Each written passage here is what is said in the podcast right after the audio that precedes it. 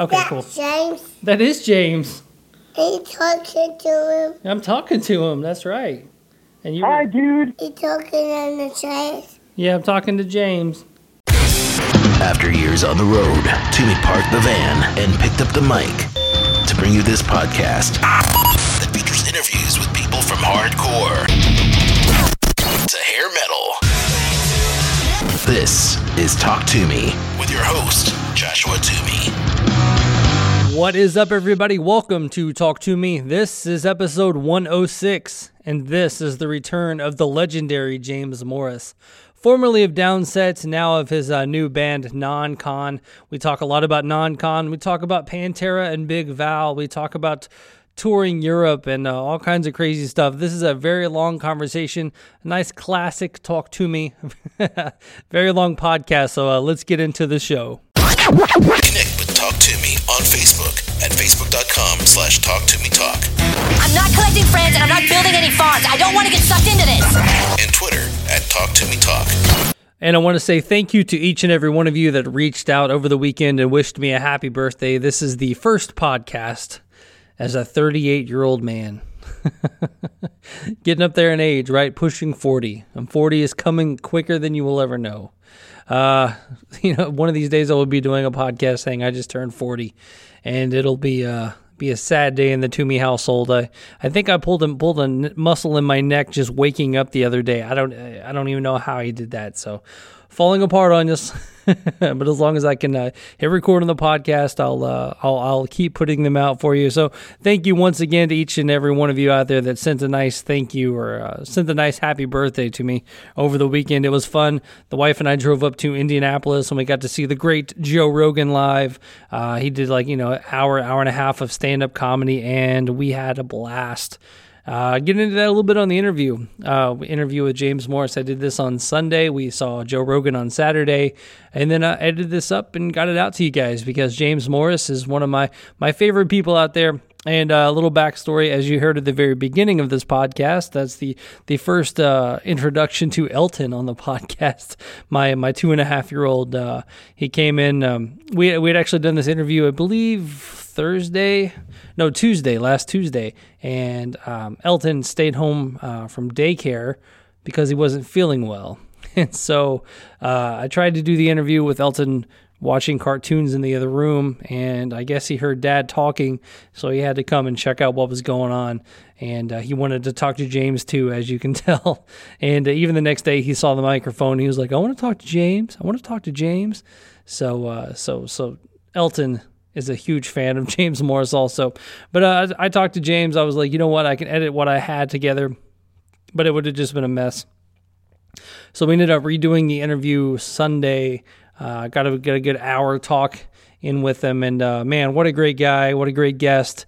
And uh, like I like I said in the uh, original time that he came on, and uh, I say it today, and I'll say it you know every time he comes on. Man, I, I was a huge huge fan of him uh, growing up and uh, it's it's great to not only call him a, call him a guest on the podcast, but also call him a friend. He's got a great new band called Non Con, that which we get into. We'll play a couple of songs by them.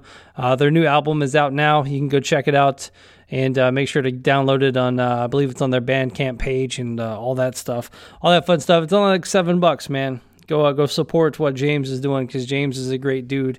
And speaking of supporting.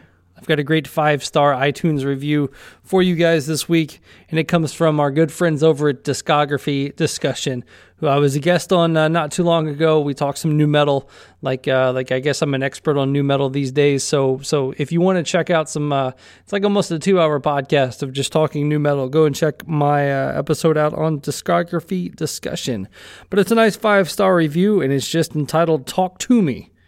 With looks like 9 to 12 exclamation points. Over the past several months, this has been one of those podcasts that I can count on for great weekly content. Toomey has a nice, soothing voice that makes me feel right at home, and his guests are just unbelievable. The Jeff Walker of Carcass episode was especially awesome, as I am a huge fan. I love that his interviews aren't generic and he really pulls some great stuff out of his guests and gives us a neat look into the lives of his guests. He's had over a 100 episodes, so your thirst for Talk to Me shall never run dry. Keep it up. Dan, Discography Discussion Podcast. And if you guys have a podcast out there, this is like the easiest way to do some promo right there. Just leave a nice five star rating on iTunes, and I get to throw you a bone each week. So, uh, you know, and actually, I believe discography discussion will come up when I uh, do some shout outs for sharing. So I think Dan and those guys get how to cross promote on podcasts. And so let's see. We also like to do some shout outs for sharing. That is shout outs for sharing on Facebook and Twitter. And uh, I didn't do shout outs last week on the Billy Milano episode, so we will we will double up. So this is for the Trav Turner and the Billy Milano episodes. And let's see, from Twitter we've got Dan from a discography discussion and discography discussion itself uh, retweeted the podcast. And we've also got Trav Turner. Thankfully, he uh, he shared the podcast.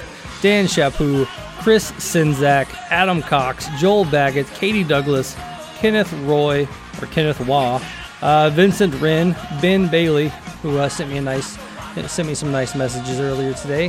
Thank you for that. Always appreciate that. The Cobras and Fire podcast shared it, and not only shared it, their uh, their episode this week was based on uh, my wife and I, who just recently got remarried. Yes, I married her. We broke up. We got remarried.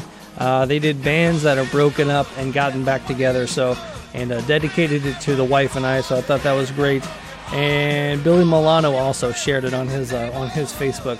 So you got to say thank you to those guys and thank you to you because I know when you see this podcast pop up in your Facebook timeline, your Twitter feed, you're going to hit that share button, hit that retweet button, and get a shout out on a future episode of the Talk to Me podcast. And in the spirit of Billy Milano, who was the guest last week on the podcast, we're going to do a cover of the week brought to you by Insert Yourself Here because I don't have a I don't have a sponsor for this one. If you want to sponsor the Talk to Me cover of the week, reach out to me on Facebook, reach out to me on Twitter, reach out to me on my Gmail account. All uh, Talk to Me Talk Gmail, Talk to Me Talk on Facebook, or at Talk to Me Talk on Twitter.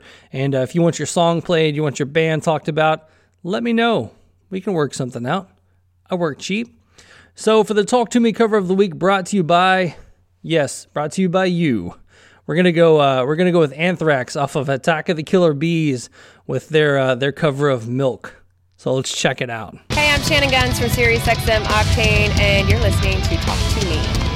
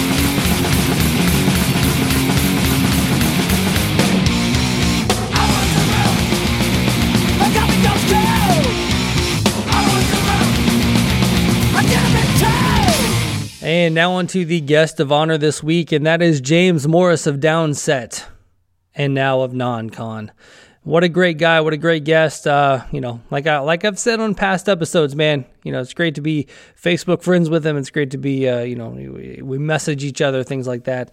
Uh, this this podcast has brought a lot of things into my life, and one thing is a is a friendship with James Morris, and that's that's a huge thing for me. Um, uh, we're gonna check out a song called Lab Rat right now, and then we will talk to James Morris, and I will see you guys on the other side. Hello, everybody. This is Max Cavalera, Soulfly, Return to Roots, and you are listening to Talk to Me. Stay metal. Oi!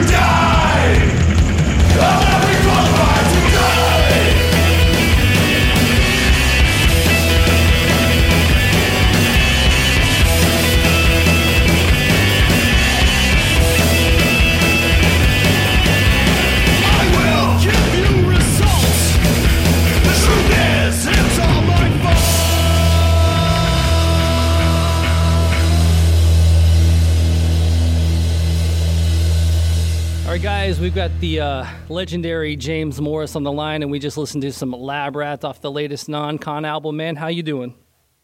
I'm doing great. Thanks for playing our stuff. Um, it's real exciting to be on the on the air with you and to debut the album. This is great. But looking into it, man, I, have noticed non-con. You know, is not a new band. It's actually a, a very old band uh, that you've kind of brought back from the ashes. Uh, how did that come about?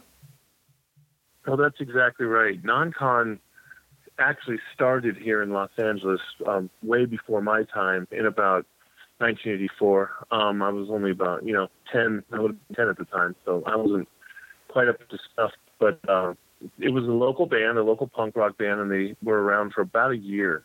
And I remember having heard of the name Non-Con as I came up through the years and like the hardcore scene and punk rock, but it was just a name on a flyer or a you know, a mention of some opening, opening, opening, opening for like Doctor Know or the Circle Jerks out here in in the valley, something like that. So, just something I'd seen. But then I happened to end up in a college class with the original guitar player, and uh, we became fast friends at the time with uh, Kyle.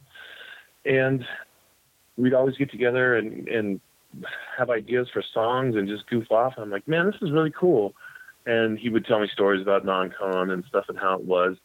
I said, yeah, I'm not really doing anything, so let's, you know, let's bring the old jalopy out of the garage, put some new tires on it, you know, fix fix up the engine, you know, give it give it a nice scrub down and see, you know, how fun it is to drive. So we got the band back together as far as with the name and, and just started writing songs in the spirit of 1984, 1985. The idea was to create the band that made me want to get into punk rock in the first place. So the band that I wanted to go see in the backyard that blew the 15 year old Jimmy's mind. You know what I mean? Right.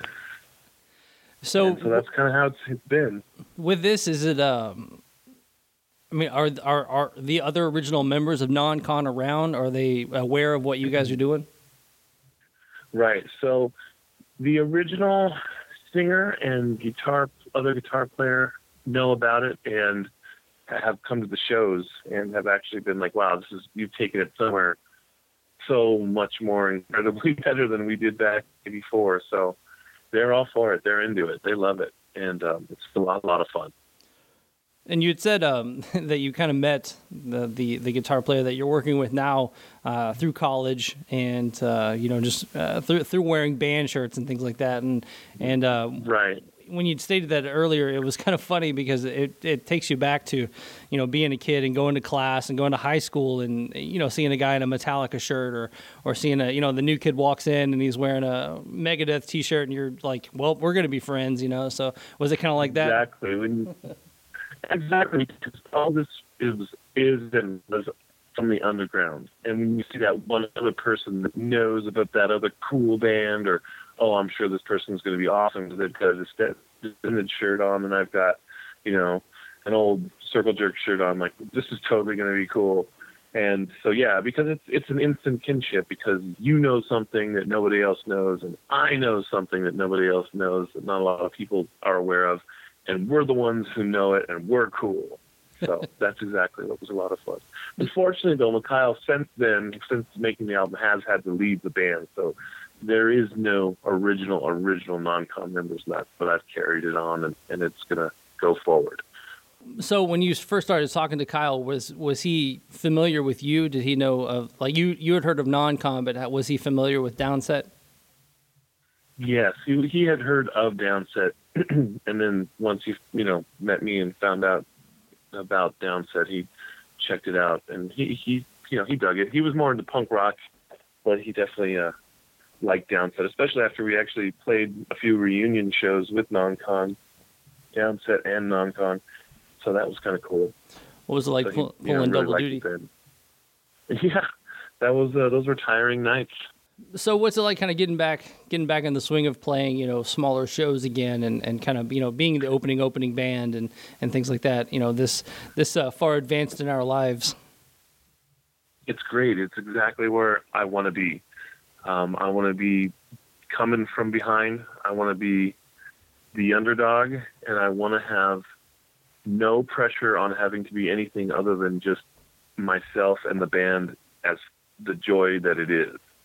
Um, it's great to play in front of 10 people. It's great to play in front of, you know, a thousand people, but it's just so fun to have this be totally new and fresh and unencumbered and without any kind of impetus on it. It just has to be us. And what we are is a lot of fun. So it's just a big shit eating grin, to be honest with you. And it's just like, man, I feel good about playing music. And I'm just, I'm really loose and I'm playing better than I ever have. And I just feel more like myself. And that has to do with age and it has to do with experience but it has to do with like not giving a fuck at the end of the day if anyone likes you or doesn't like you anymore.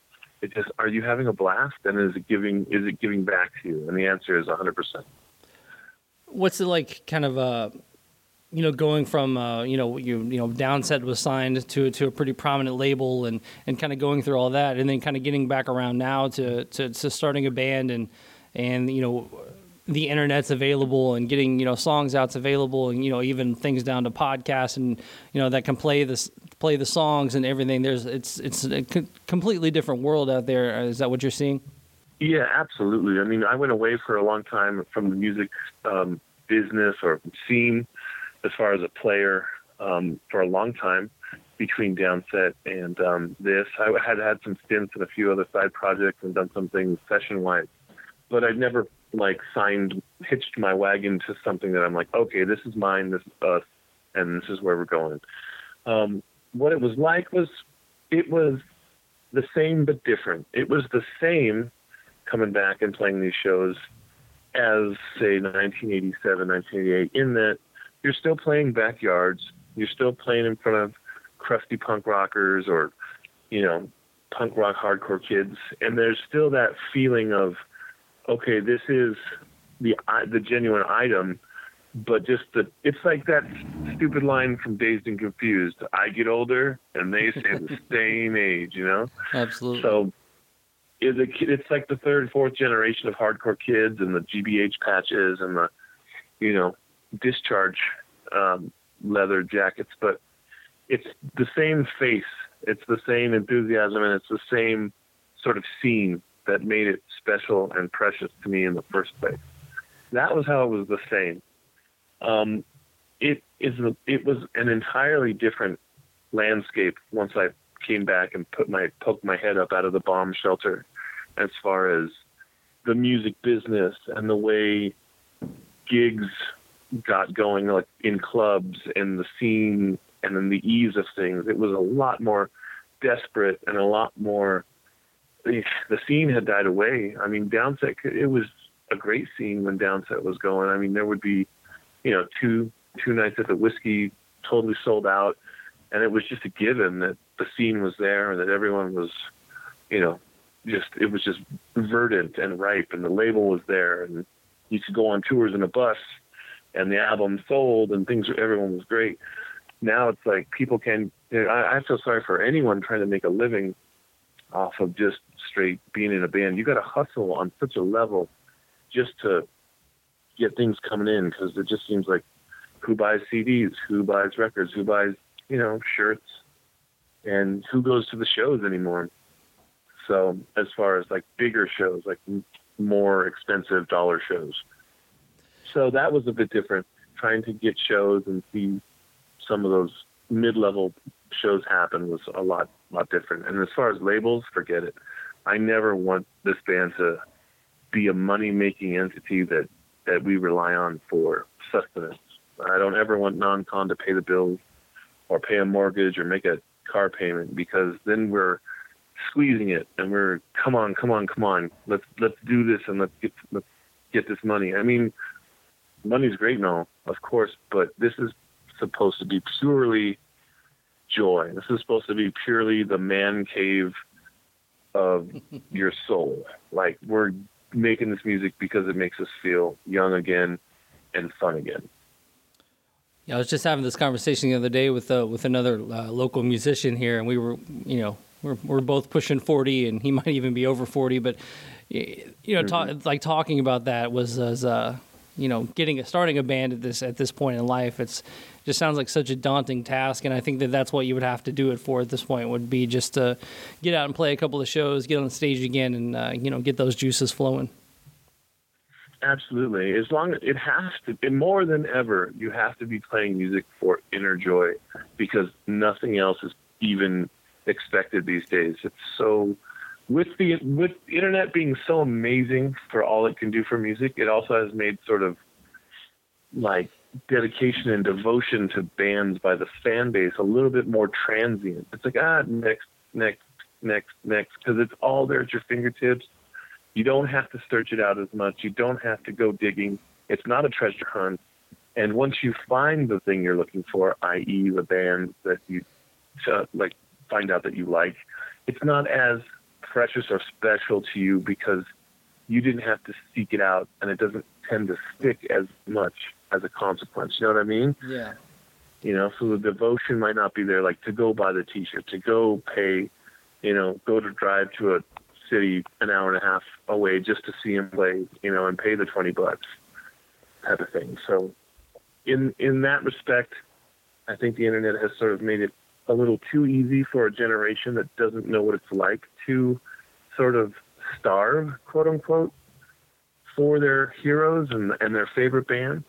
It's it like, oh yeah, next, next, next, and it's a whole nother culture of being a music fan. I think if you didn't know what people like you and I knew as far as the struggle to find all those great underground bands. Oh yeah, you would definitely go to the used record store or the record store and just dig through piles and piles of vinyl and cassettes and CDs and and you would come across something like, okay, I think I've maybe heard this about heard about this in Metal Maniacs or you know Circus Magazine or something, and and uh, you would take Absolutely. you know then you would take it home, then you would check it out. But um, the wife and I just actually drove. Uh, about, it's about a two-hour drive from here, but uh, drove up to Indianapolis uh, last night and came back today. But uh, you know, the whole ride ride up, I've got my Spotify out, and I I was just barreling through music like like i the instant something else would come into my mind, it was you know on to the next thing, and you know I was going you know you know I went. Uh, you know, down downset Earth Crisis, Snapcase, and then it ended up somehow in the Reverend Horton Heat, and then the Toadies, and it was just like this, Nice. this the the you know one thing uh, like a stream of consciousness, like one thing led to another, and by the time we got to Indianapolis, I think we were listening to like Chiodos or something weird, but you know, like, you know, as as a kid, you know, you would you would put in Chaos AD and listen to the entire thing, and then you know put in something else, listen to the entire Exactly. thing. And you know, yesterday I was, uh, you know, I was making it three fourths into a song, and then I was switching it. So it's definitely a different world. Exactly. Yeah, we had those big CD binders, that were, and then when your car got broken into and they ripped off all your CD, it was, it was like, oh my god! It took me five years to fill that thing and thousands of dollars. right. Remember when they would break into your car Yeah. and steal your CDs and that or your cassettes? so, but yeah, like the road trip with all the CDs. In fact, I'm doing an all CD road trip this summer too. I'm just gonna, you know, we're gonna head up north, and it's just gonna be like summer playlists on CD. So just kind of trying to keep it that feel because you're right. You know, you'd go into the record store, the one record store that had cool stuff in town, and you'd find a pile of demos by the band that was on tour and drop 10 of them off. And if you got one of those 10 demos and you dug it, it was like, dude, I got something special from the band's hand to mine. Like, I want them to know how much, like, this means to me. Like, like I'm, I'm on board. I'm in the club. I'm like, it was a special connection, a more tactile sort of experience where you'd find out about bands like that. Word of mouth, record stores, you know, going to the actual gig. And that's kind of, it happens a little bit still like that, but I just noticed this all circles back to making a living and getting your music out there in a, a staying, a sticking type of manner. I'm just not sure, so sure how that works anymore. Right. Yeah, I don't think that anybody's, uh, you know, going to make a. I just don't see it like the next generation of kids, like how they're going to, you know, make the money off of off of you know their music and things like that. And the one thing that I think that Spotify could do, and at the end of the day, is, you know, you know, back in the day, I would, you know, you you might go to the record store, you might find an album, and you might pay the 10, 12, 14 bucks for it and get it home and hate it and you know listen to listen to it one time, never listen to it again.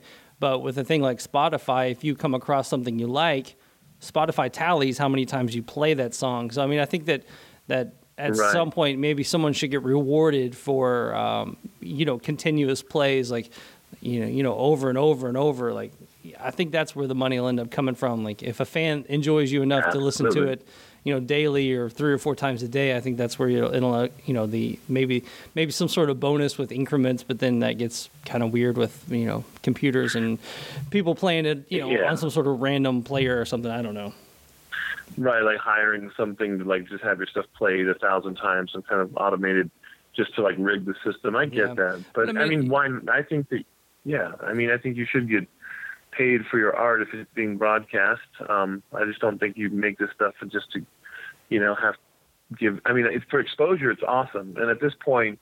Like I, I don't care. Is go ahead and listen to non-con on Spotify as much as you want, and I think that's great because it's just getting the word out. I'm not looking to get paid, but I could see someone like I've seen the the articles like Metallica makes 14 bucks off of 17 Right. million spins, you know, and it's just like okay, when you're talking about that kind of thing, that's like come on, it's glaringly, um, you know, one-sided. Yeah, and, and in all honesty, I mean, you know, the system's always been rigged. I mean, they always talked about, uh, you know, back when TRL was a big thing. You know, like record companies had had armies of teenagers that would, you know, or Dial MTV stuff like that. They would have armies of teenagers, Yeah. uh, you know, sitting in call centers and calling in, "Hey, can I? I'd love to hear the new Korn album." You know, things like that, or. Uh, you know, Exactly. it's always been something. So it's not like this is a brand new thing, but it's definitely, uh, definitely uh, you know, we're we're kind of at a, at a, I guess, kind of in a waiting zone just to see what happens next. what, what the next turn of the page will be. Right. I remember um, out here locally, um, they had street teams for like say I remember street teams for Apex Theory that later became Linkin Park and System of Down. They had really good street teams of like kids putting up posters and calling in radio stations and you know requesting stuff everywhere and, and dropping off stickers. You'd see them outside of shows, and it, that I remember those kinds of things. Like mm-hmm. when record companies would have to rely on humans to push the band that they were trying to break. But that's Yeah. very much how it used to happen. Yeah. Oh yeah, I mean I've had people on here that you know on the on the business side of uh, things that got their start in street teams or got their start in uh, mobilizing street teams, and you know now they're Mhm. now they're still in the industry doing marketing for for labels or or even uh, you know running labels with people. So it's you know it's that that's definitely you know was a thing. It's a de- you know I've, I've thought about that. You know just the um, you know, to, to promote the podcast, you know, I was like, you know, if you guys are going to shows, you know, print Yeah. out some flyers, hand them out, you know, like going old school. Absolutely. Because Well, yeah, absolutely, and that all that all should still be done. And and anything I can do, if you any, if you got anything to send my way, I'll pass it out too. Shoot, very cool. I'll share stuff on Facebook and all that stuff because I love the show. I Awesome, listen man. to it Thank you. quite often, and I just was listening to the uh, the Billy Milano stuff. That was uh, He was character. outstanding. I saw them play CISOD's sort of reunion back in the '90s here at the Whisky. I think we did two nights, and it was berserk. It was so good. In Flames opened up, and it was just the Whisky packed, like stacked, people stacked onto each other, and like just moshing, like old school moshing. It was hilarious. It was great. So badass. Yeah, I, I wondered He's like a funny guy. A, Yeah, you know? that's what you know. Like I said, I have I was having really bad technical difficulties on that one, and uh, man, he was at the very end there. He was getting into some minor threat talk, and I could have listened to that for hours, and then you know the Skype just shut down. I was like, God bless America. But uh, but yeah, it was. I definitely have you know we we've talked since then, and he's you know definitely wants to come back on at some point. So so definitely get that together. But uh, let him know I'm a big. Let him know I'm a big fan. I will do, man. Yeah, he was he's living down in Texas now. You know, wow. Yeah, Austin, Texas, kind of seems like he fits right in down there. Somehow that makes sense.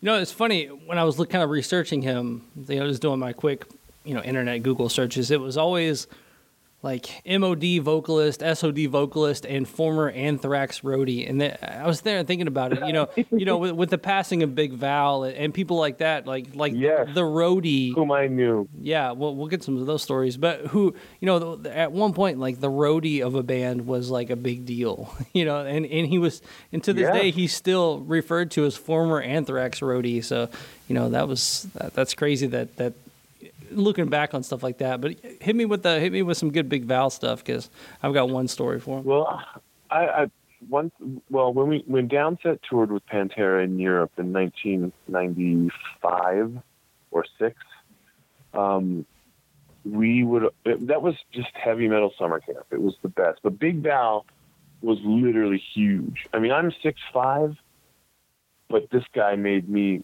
dwarfed. I, I wasn't very I wasn't a big guy back then. I was very tall, but this guy was just a monster.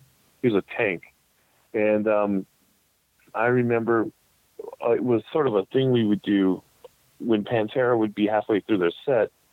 They would invite everyone on out onto the stage, and we would drink black tooths with them. We'd do a shot, you know, everyone would do a shot, and then we would throw some. Uh, Don got it into throwing a bunch of these shots out to the crowd, and so I don't know why, but I would huck these things as hard as I could. These like plastic cups full of whiskey and coke.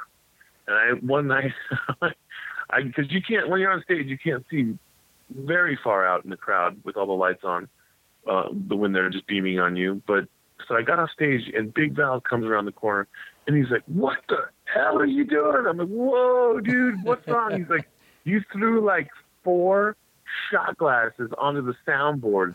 Like they went all the way to the back of the venue and like rained down all over Big Val and all over like the sound engineer and like totally gummed up the works. And he's like, if you ever do that shit again, I'm gonna fucking pound the crap out of you. I'm like, oh my god, I just fucking ruined everything. We're going home. But no, he was he was really cool after that. We drank one time in Germany. Big Val, myself, Dime, and I think Phil was there. But I've never seen anybody able to like drink so many beers. I think we were in the bar from like 10 till 6 a.m., 10, 10 p.m. to 6 a.m., and just Big Val did not stop. He was just a machine.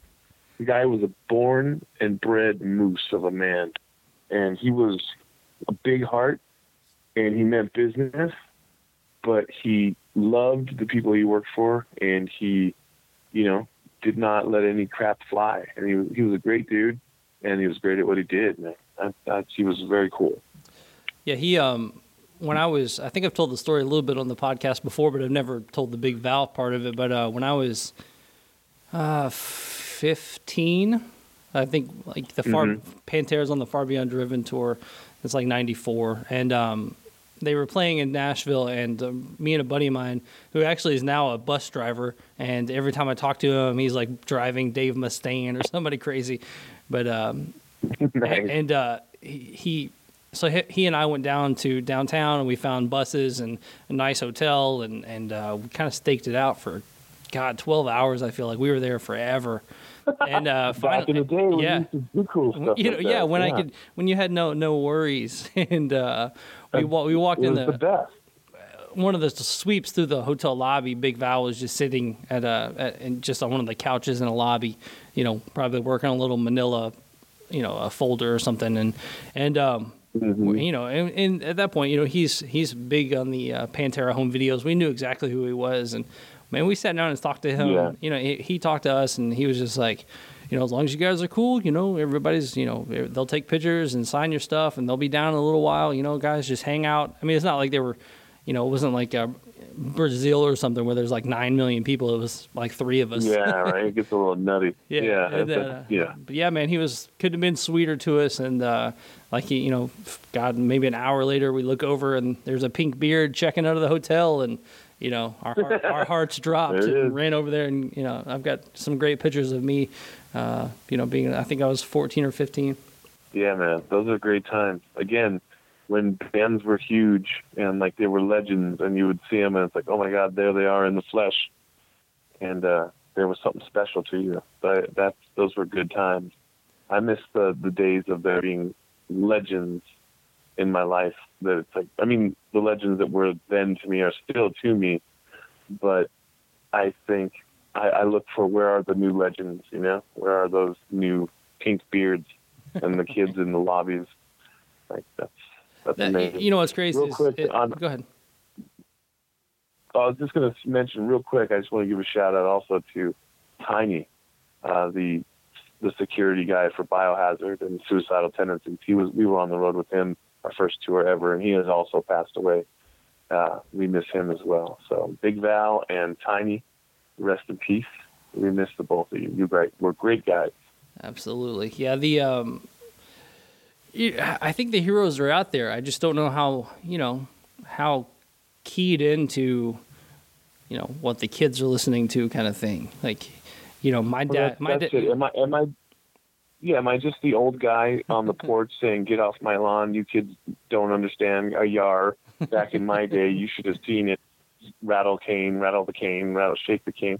Or is it, you know, is it truly a a gap? Is it a a dark time in culture as far as people connecting to new music and the ability for new music to become something bigger than just music to become culture and legendary art. Yeah. I don't know. It's funny, we were um yesterday was my birthday. That's why we went to Indianapolis. Happy birthday. right? And uh, I turned 38, which is kind of odd.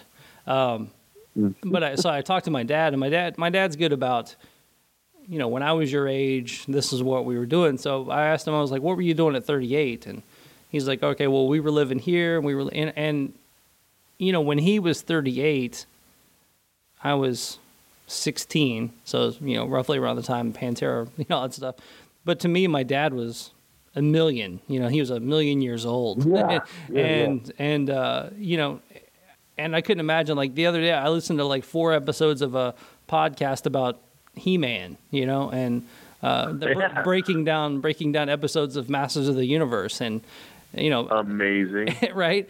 And uh, so, kind of looking back, I was like, could, could I imagine my dad listening to a podcast about like the Andy Griffith Show or something, and which would probably be kind of cool. But you know, you know, Bunker. yeah, you know, I just couldn't imagine. I guess I think we're in like a generation that uh, a generation of Peter Pans or something. Just you know, a lo- a lot of nostalgia. That's a great. That's, it's a great notion you just brought up. A generation of Peter Pans. Like, absolutely. I think we're in a in an arrested development. You know, a state of arrested development about all the things that were pre-internet and how much nostalgia we have for them. Like, yes, hell yeah, four hours of a He-Man podcast. Let's do this.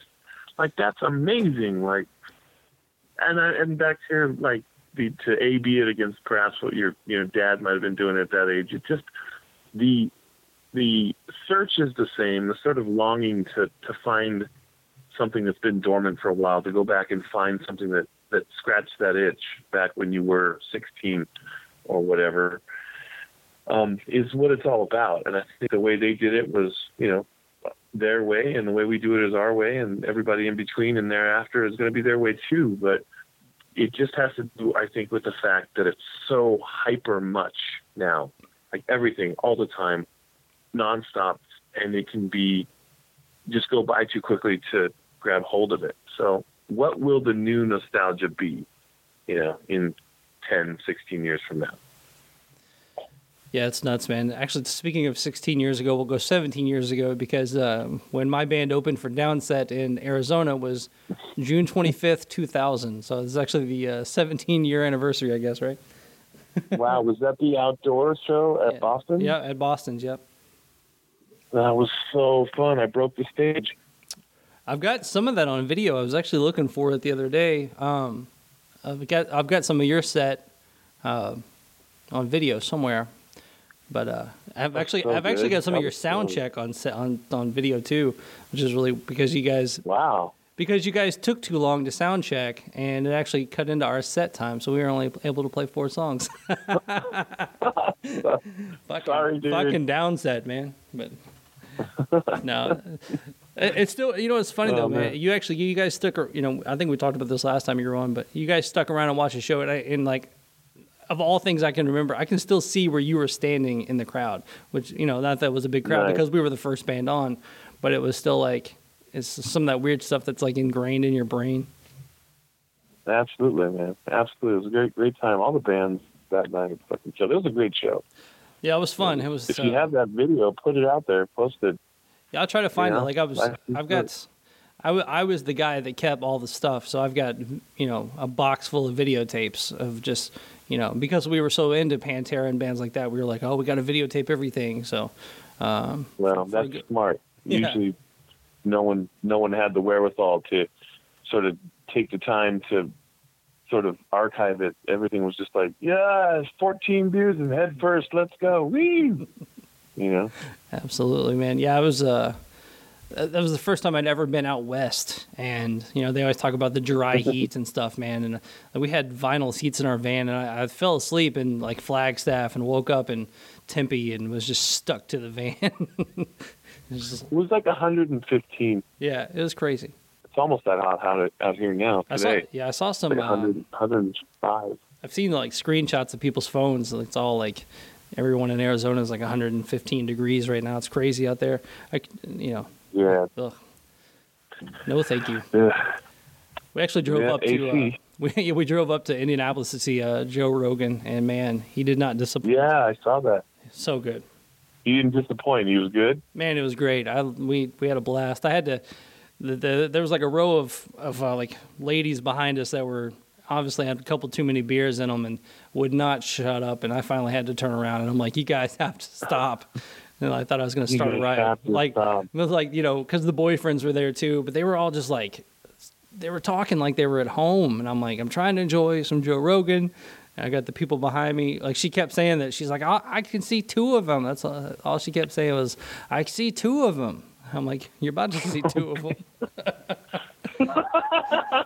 Now, did you do like a club date, or was it like a, a big spot? Where did you yeah, it was uh, you- it was a big. you- It was the. Um, I guess it's like the Egyptian theater. It was you know. Um, you know, had the two levels, the balcony and the and the and the. Oh, it- okay. And he did it two. was- it was two shows too. So I mean, it was. He made some money that night. awesome. You know, yeah, well, being must you know have been a lot being the uh, you know the musician in me or the touring musician in me, I looked at the stage. It was two monitors and a and a microphone, and I'm like, man, he's and he's just pocketing all the money. You know. just all there's no sound guy. There's just him, a mic, two monitors, and a glass of water. Yeah, I remember a friend of mine. A friend of mine did sound for uh, for Henry Rollins, like in the '90s, at a at a spoken word thing at a uh, the, at the Club 328 in Nashville, and uh, and it and the mic fed back on him like three times, and on the third time, and Henry like finally just called him out, and he was just like, "Dude, it's just me and a microphone." yeah, like how how is this happening? Well, let's let's Right. jump into the uh, college stuff because that's actually fascinating. That's uh, you know, Oh, okay, you could cool. you could go to you could go to school and you know, legendary hardcore bass player James Morris is your teacher. Yeah, um, actually, I'll be teaching here in Los Angeles at Los Angeles Valley College. I'll be teaching uh, television broadcasting, You like the basics of your three camera live shoot, uh, i.e., news production, and like ENG news gathering training. So yeah, uh, that's what I do at, at work, and it's, I've been blessed to be able to go back to my alma mater that I just got my AA in this last couple weeks ago finished my studies there as well, and I'm going to be giving back and teaching the skills that I've learned at work back to you know a new generation of you know television creators. you know, my uh, my high school actually um, offered video production class. And this was, Mhm. you know, in the '90s when you know things like that were still around. You know, instead of shop, I think Yeah. that was one of the extracurriculars they offered was video production, and uh, you know we learned about all the, um, you know, making a movie and stuff. And actually, it's funny. Two of the guys in the class, they're twin brothers. Um, they actually just won uh, Emmys for um, for some documentary work they did.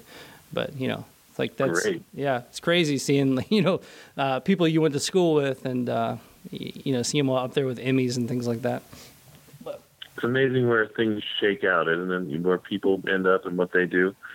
It's really cool. They they came in like that though. They came into the class like knowing more than our teacher. Like they were that's they, they they were they were one of the few people that when you met them, you know, when they were 16, 17, they knew exactly what they wanted to do with life and they did it. And that's, you know, one of those things that's Man. it's just crazy to see. That's something that I've never had, and I was always envious of.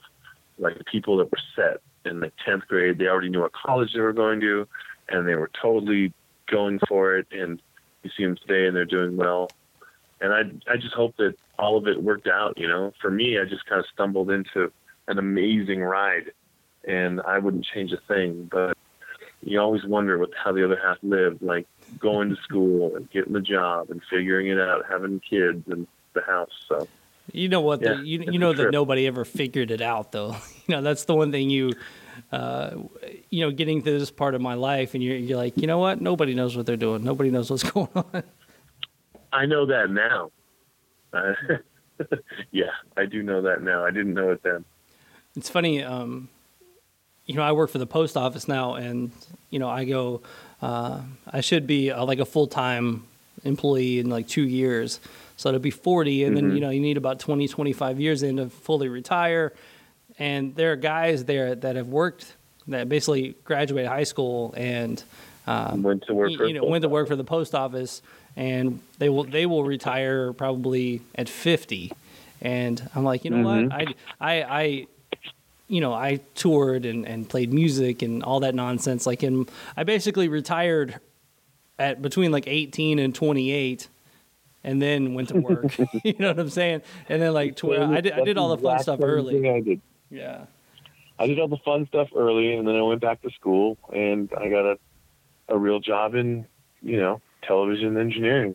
So yeah, I, me and you, same type of gig, same type of thing. What uh what how did you Yeah. how did you first get involved in uh, in the TV side of things? Well, when Downset fell apart in about 2001, 2002, whatever it was. I took a look around and I said, you know, I'm going to go back to school, but I have no idea what I want to quote unquote do. So I was like, well, I like movies.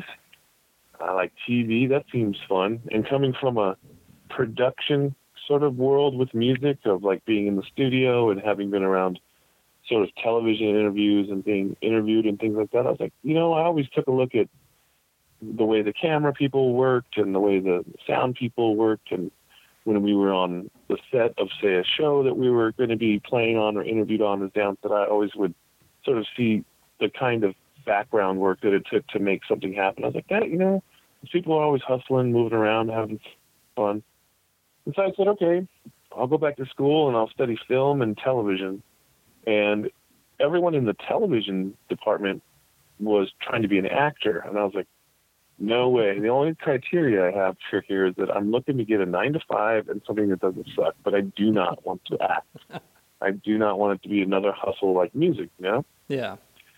So when everyone was trying to act for the camera, I was trying to learn technical directing or audio or playback, etc., lighting, and or directing. And I became an assistant to the stage manager in the studio at school, so much so that I took over that job and got an internship at ABC, local KABC studios here in Los Angeles. And I just I got in doing interning for local production shows, like local magazine type shows, lifestyle shows. And I just said, I'm never leaving. I'm I'm just staying. And I thank God that was just before the door kind of closed on that kind of stuff. You can't really do that anymore. Get in as an intern and then just sort of get the full time job and go ahead. It, it, I kind of threaded the the needle on that one. I just was such a good intern that I was offered editing training, and then I was offered, you know, graphics on the news, and then I became staff on the news doing engineering and playback and things like that. And I've just moved, sort of hopscotched my way upwards Mm-hmm. ever since.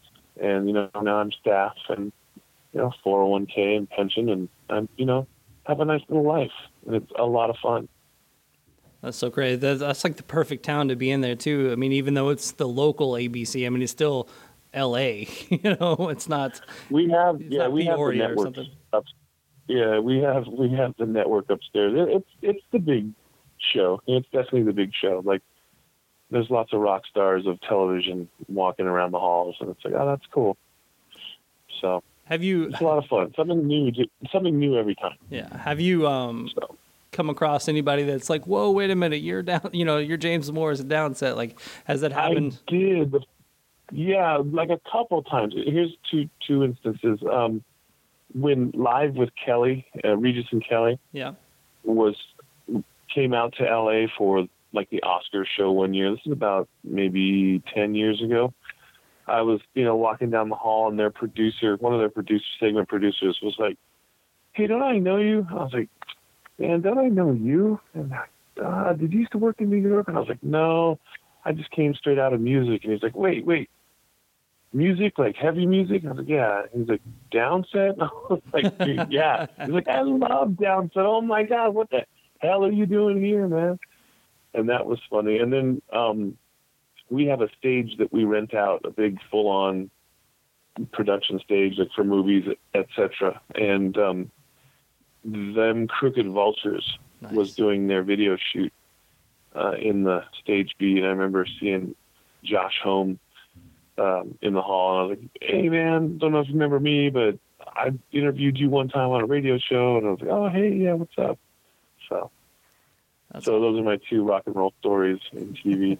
I got to meet a couple cool people, like Adam Ant came through one time. nice. That was neat because I was into him as a little kid.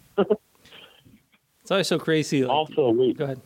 there was a dude, the dude from like Slaughter, or well, the guy, the guy that makes children's books now. Who's the guitar player for the hair metal band that got that has like he writes and illustrates children's books? I forget who he was, but anyway, he was on set and it was cool to meet him. I was like, dude, loved you guys. That's so funny, man. A buddy of mine, um, he actually was in, in 12 Volt Negative Earth after we played with you guys, but he uh, he he moved out there. I feel like he's been out there for seven, eight years now. But I'll call and talk to him, and he's like, like, what are you up to? And he's like, have you looked at the Hollister.com lately? And I'm like, no. like, why would I ever look at Hollister.com? He was like, I, I've, uh, I guess he figured out a color pattern that he didn't tell them how he how he was doing it for their photos. It's Mhm. really bizarre. Like it's like that's just some messed up stuff that he does. But so now they like that theme so much that they have to basically hire him to do it because they don't know what he's doing or something. He's he's tell, told me the number that he's making for just you know uh, for taking for for not even taking the photos, just editing the photos. I was like, good God, Yeah. you know, it's just it's a it's an insane world out there. It is. It'll, something will float by the river. You'll pick it up, and it'll turn out to be gold. He uh, like you didn't even know. You know. Actually, we that was another thing. We stayed in a, uh, an Airbnb last night, and actually, last night was the first time we've just stayed in someone's a room in someone's house. Like the the other the other the other few times that we've done it, it's we did it in Chicago for Riot Fest uh, when the Misfits reunited, uh, but but they had like a Mhm. separate entrance on their into the into their basement, and they had this whole um, like room set up like a hotel room. It was a pretty cool little Airbnb. And then we did one when we went to Myrtle Beach with the kids, but it was just a condo that they had on there. But last night was totally Right. just like go through their house up the stairs and the rooms up there. It was really I was like I couldn't I could not imagine having some stranger sleeping in my house. Like you know I I had you know hmm. obviously bands coming through or something like that. That's one thing but like someone that's just like renting out the room that's just weird to me. Yeah, it would be weird to me too, but I mean, I guess it's good money. right? It, it was it, it was only hmm. 40 bucks. It was that was the other thing. I was like for 40 bucks I, I would just I think I would just rather have peace and quiet in my house but but the uh Well, Yeah, it was, a cool little part of town. You know, we walk, we were able to walk to the venue and back, and you know, a little pizza place, stuff like that. But uh, but oh, the Airbnb thing was uh, when he first moved out there with his. It was him and his wife and his two kids. They all moved out there. Um, they found a they found like a half a house on Airbnb. It was, yeah, it- like you know, and they, they, it was a reasonable rate. And they get there and they're looking around the house and um, and, they they see a ton of pictures of uh, Jonathan Taylor Thomas, and he, Oh, and so, yeah. so he finally he finally asked. He's like he's like why are the, you know what's up? And she it was it was Jonathan Taylor Thomas's mom, and and so he ended up staying there for like six eight months. And uh, he's like called me one day. He was like yeah we went out on the boat with old JTT and you know and then you know the, oh uh, you know, John Taylor Thomas's mom had, you know, didn't have any grandkids or something like that, and so they kind of, she kind of adopted his kids, and so they, they ended up having like this, uh, not adopted, but you know, but br- brought them into the Yeah, house, you no, know, kind of thing, and uh, Surrogate grandma. yeah, right. So so now some, uh, you know, that's just a total California story to me. Exactly. It is a California story. That that makes that's a good way to put it. let's let's jump back to one thing real quick, and then we'll uh, finish this up. But uh, you know, you were talking about going to shows, um, you know, late '80s in in and around the California area, and that's you know a great time for music back then. You know, what was the craziest show you saw? Maybe you know, what's the craziest band you saw in the backyard? Oh, in the backyard. Um, I saw a band called Excel um, in the backyard. I don't know if they're like a, thr a those guys are like the progenitors of like thrash hardcore. E X C E L. Yeah. They were so good, and um, it was like seeing a battle royal. It was because they were from Venice and they played out in a place called Eagle Rock, and it was a backyard, and it was just head over heels, people jumping off roofs, people just stage diving into the pool. Like it was, it was like a Beastie Boys video when they played. It was crazy. It was, you know, pies in the face, windows kicked in. It was, it was insane. There were so many backyard shows that I got to see. Some great like bands that no one ever heard of, but some stuff that kind of, you know, went on to be, you know, kind of big. Bands like Excel and then just um, saw like well later on uh, Dave Cornell, not Dave Cornell, but um, Chris Cornell, and um, doing Audio Slave in a backyard in Venice type of thing. Oh wow, Just crazy stuff like that. Seeing like Nirvana at the Whisky or like Sublime at the Whisky. Stuff that started out small but became bigger than life. So I was lucky to have a place that I'd go to every weekend as a kid called the Country Club here in Reseda, and I saw everybody go through there from like you know exploited to like all the hardcore jams that that you know I came up with all the great hardcore bands, No for an Answer, Di, Flower Leperds, all the great punk rock stuff, Circle Jerks, Adolescent, blah blah blah, Cro-Mags, and it was always just one thing after another. I got to see all those great bands, late '80s, early '90s shows. It was every weekend. It was fantastic. How often did you see the whole, uh, you know, like a band would move from, you know, Kansas out there or something like that, like to chase the dream? How- often? How often did Well- that actually happen? That I think that happened a lot, but I think that was more the Sunset Strip sort of scene, the metal scene. I think that was, um, I think I was on the fading end of knowing about those kinds of people because we were always hardcore kids that hung out with always other hardcore kids from here. We never really were trying to quote unquote make it. We weren't trying to do anything bigger than we were, which was just the backyards and the occasional shows. And so we didn't really know like the musicians, quote unquote, that went to like MIT in Hollywood and moved out, you know, on their very last dime in their dad's Pinto and were like living on the couch of somebody. Those are great stories and those happened by the millions here in, in Los Angeles. But I think that was more of like the metal dudes, the more of the like musicians, like the guys that can really, really play wanted to get out to LA, play the Sunset Strip, play the Whisky, play the Roxy, play Gazzarri's, play the Cat Club, and quote unquote be discovered, get in a really good band and, and get you know the experience with all that rock star trapping. But so I didn't know very many people. I, none of my friends were like Joe Schmo from Padunka who came out here to be in a hardcore band. That never happened. Uh, it just seemed like we went to other cities and played with their hardcore scene. Yeah. There was not really a lot of people in my circle that came out to to sort of make it, but that was there, and you saw them all over the place. If you were down on Hollywood Boulevard or on the Sunset Strip, for sure. It's amazing. That's the one thing. Uh, uh, and another thing too is like following you on social media. I, I love the, you know, throwback Thursday type photos you do. Like the, I saw one the other day. It was like you know you and Chino, and Chino's wearing a Downset shirt. You know that's and that Yeah. that's like around the fur, like super sensual Chino. You know, like uh, Yeah, that was the first record actually. Was it That really? was Wow. Adrenaline. yeah, Yeah, that was their first record. Still, they hadn't made around the fur yet, and we toured with them in the states. What a what a great time! Us and Orange Nine Millimeter and a Wow. band called Far. Yep. Uh, we toured with the Deftones, and again, just see a band in their prime and to really see them forming and, and just just a deadly machine every night on stage. Just a band that was just like looking at a fireball, like you were like staring into the sun. And it's like, damn, these guys amazing. Whatever they do, you can't buy or create that. It just is. And so those experiences were great. Yeah, the flashback Fridays and throwback Thursdays. I try to to find all that stuff and put it out there as much as I can. I saw one photo, and I think it's I've seen it a few times. I believe it's maybe you at Giant Stadium or something. But you know, you kind of got your arm outstretched. Uh, you know, it's just like a sea of people. Uh, I think they were used it. I'm doing. Go ahead.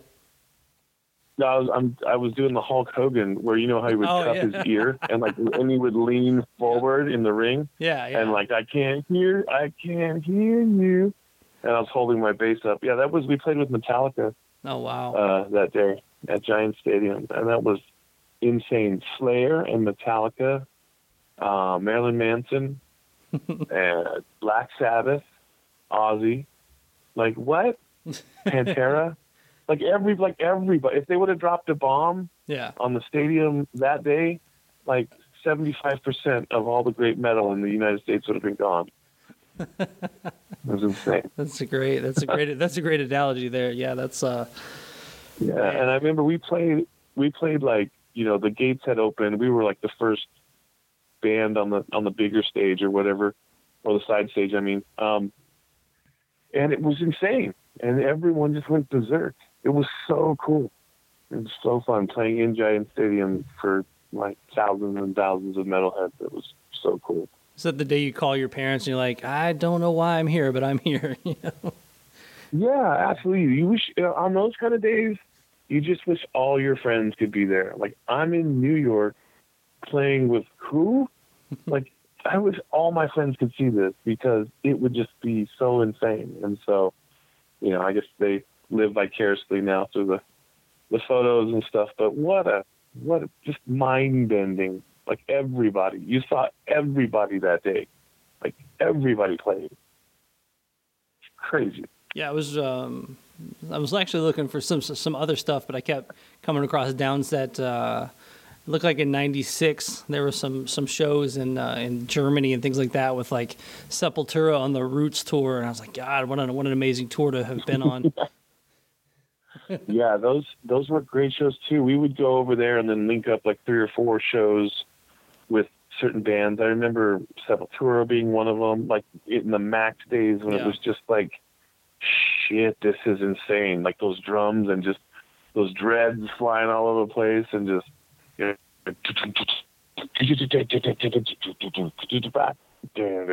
I'm like, wow, like we're opening for this. This is so good.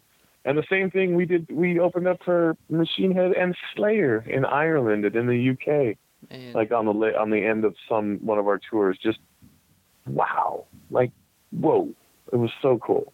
Was it was this was it strange for you guys to be kind of um, so welcomed by like the metal community? Well, I don't, you know, Europe at the time was straight up open arms.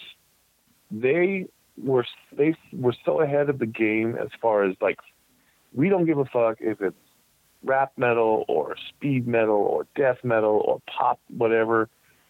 They just love to have fun, and there wasn't all these prerequisites for well, you're this but you're not that, and not, so I don't like you, and I'm going to snub my nose you know, in your direction. It was just like, fuck yeah. I mean, we went over there, nobody knew us. We opened up for Biohazard, and we had 2,000, 3,000 people a night jumping up and down. Mm-hmm. And they just were like, this is great. They immediately got it, whether it was Downset or it was Slayer or it was Sepultura or, you know, a million different other bands that we played with over there or toured with. There wasn't a stigma on like, ee, that's two different kind of music. So I don't think it's going to work. There was none of that over there. It was pure joy. Are the are the other guys in Downset doing anything musically these days? Do you keep in touch with those guys? Well, I, I really don't keep in touch with them. Everyone's kind of got their own thing going on, and um, so yeah, I don't. I wish them all the best, but I, you know, I talk to Chris Hamilton probably the most, and he's doing a lot of cool stuff, and everyone else is kind of off doing their own thing, and I wish them the best. You know. Very cool. And then, uh, do you guys ever get the you know the the the random offers for festivals and reunion things like that? The you know the Riot Fest type stuff. Yeah. We played um, This is Hardcore about three or four years ago. We re- uh, reunited for that out in Philadelphia, and that was really cool. Um, if the right offers come along and the, and the guys in the band want to do it and everyone's friends, like I got no problem with that. That's that's you know, Downset is bigger than just me or whomever has grudges. As long as you know the band can get together and be straight up 40 year old men that can have fun, then I say let's do it. Uh, I don't personally get too many calls anymore. I mean, I have, but I just I don't know. I I, I know that there there's all these people that oh it would be so cool if you did this or you did that, and you know it's I'm just here having fun. So if everyone wants to be friends and have fun, then I am not against talking about playing live if the if it's the right offer. Yeah, I think this we're, we're kind of getting into that zone where I think the the festival circuit and you know uh, getting gear and things like that, everything's kind of lined up to where it's not, you know, where you don't have to lug your SVT, you know, three SVTs across God. town. You know, what I'm saying you can just a lot of times show up to the gig and you know they've got what you uh, what you need type stuff like that. You know, you know what I'm saying. Like the fly-in dates are are seem like they're much more uh, attainable these days. they're much more well oiled Yeah, now, and you go. things move a lot smoother. Yeah, so you're definitely correct. It's it's a lot more convenient to just get on with a couple basses and fly somewhere than it is with you know road cases full of junk that now in the days of you know they weigh everything and charge by the weight, you'd be two thousand dollars out of pocket before you even touch ground. Wow. Oh man. Yeah. So what's the uh, what's the what's the um, you know the, the story for non-con? Are you guys uh, doing shows? You know the album's out. What was the what was the what was the label the album's out on? The album is out on Irish Voodoo Records, and you can get the CD right now at revhq.com. That's Revelation Records distribution. And there's going to be a full release on vinyl and uh, streaming coming very soon. But the CD is out right now through those two places. Um, you can find us at Facebook at NonCon LA, and you can find us on Instagram at uh, NonCon Official going forward, I think that um, well, we just played a show on Friday uh, out here at a local club called Cafe Nela with some great hardcore bands, Short Temper, uh, Forced Identity, and Agro Mucho. There's still a big scene, and it was just a great, you know, just a, a mess of people just going nuts. It's been a lot of fun. I think going forward, it's going to be a lot of local shows. We're playing with that band DI and Last Ditch Effort in um, August out here in Corona, California. And we're, we want to play your backyard. That's non-con. we want to play your backyard. The answer is yes. We, we'll play it. And it's just how, however many friends we can make, whatever kind of shows we can do here locally, and the most fun we can have. It's about, uh, you know, it's about blowing off steam and having a great time with hardcore punk rock, LA style. So looking forward to just playing more shows, writing more music. Well, James, man, thanks for taking the time and uh, thanks for redoing this. I'll, I'll I'm sure I'll tell the story about uh, about Elton hanging out with us last time. Yeah, he's great. Give Elton a high five for me, will you? I will. I think he's asleep somewhere in the house. But uh, uh, so, so we're gonna end it with a middle class shakedown. Do you have any uh, words, uh, story behind this one? Yeah, um, middle class shakedown is well. I live in a place called the San Fernando Valley out here in California, and it was sort of a a, crux of middle class communities and middle class dreams and the the sort of pillar of Southern California middle class culture, and you know started in the 50s and died started to die in the 80s and has been a corpse since. And it's sort of like all of us people who grew up here and watched what sort of we were told was our foundation and our belief in the quote unquote American dream, all that dying up. And what's left to support the upper class of this great nation if you don't have the middle class, you know, bearing it on its back. So it's about sort of the withering of the American dream and the shrinking of opportunities here in Los Angeles and across the world. Working just to get the squeeze.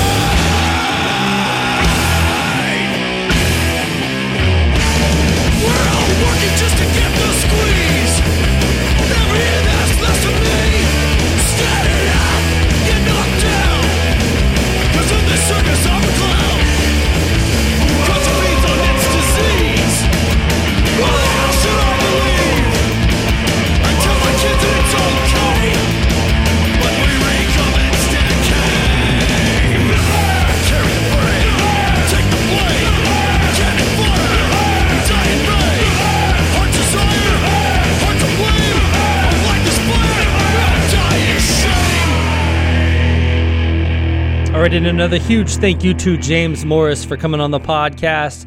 Make sure to check out talktomepod.com for all your Talk to Me needs. You can find the uh, web store there. You can find uh, ways to uh, the Patreon page, all that great stuff over there. Make sure to support NonCon and uh, go and check them out in a backyard near you. so I definitely have to end the show with some downsets. So we will definitely uh, let's end the show this week with "Empower" by Downset, and uh, I will talk to you guys next Tuesday.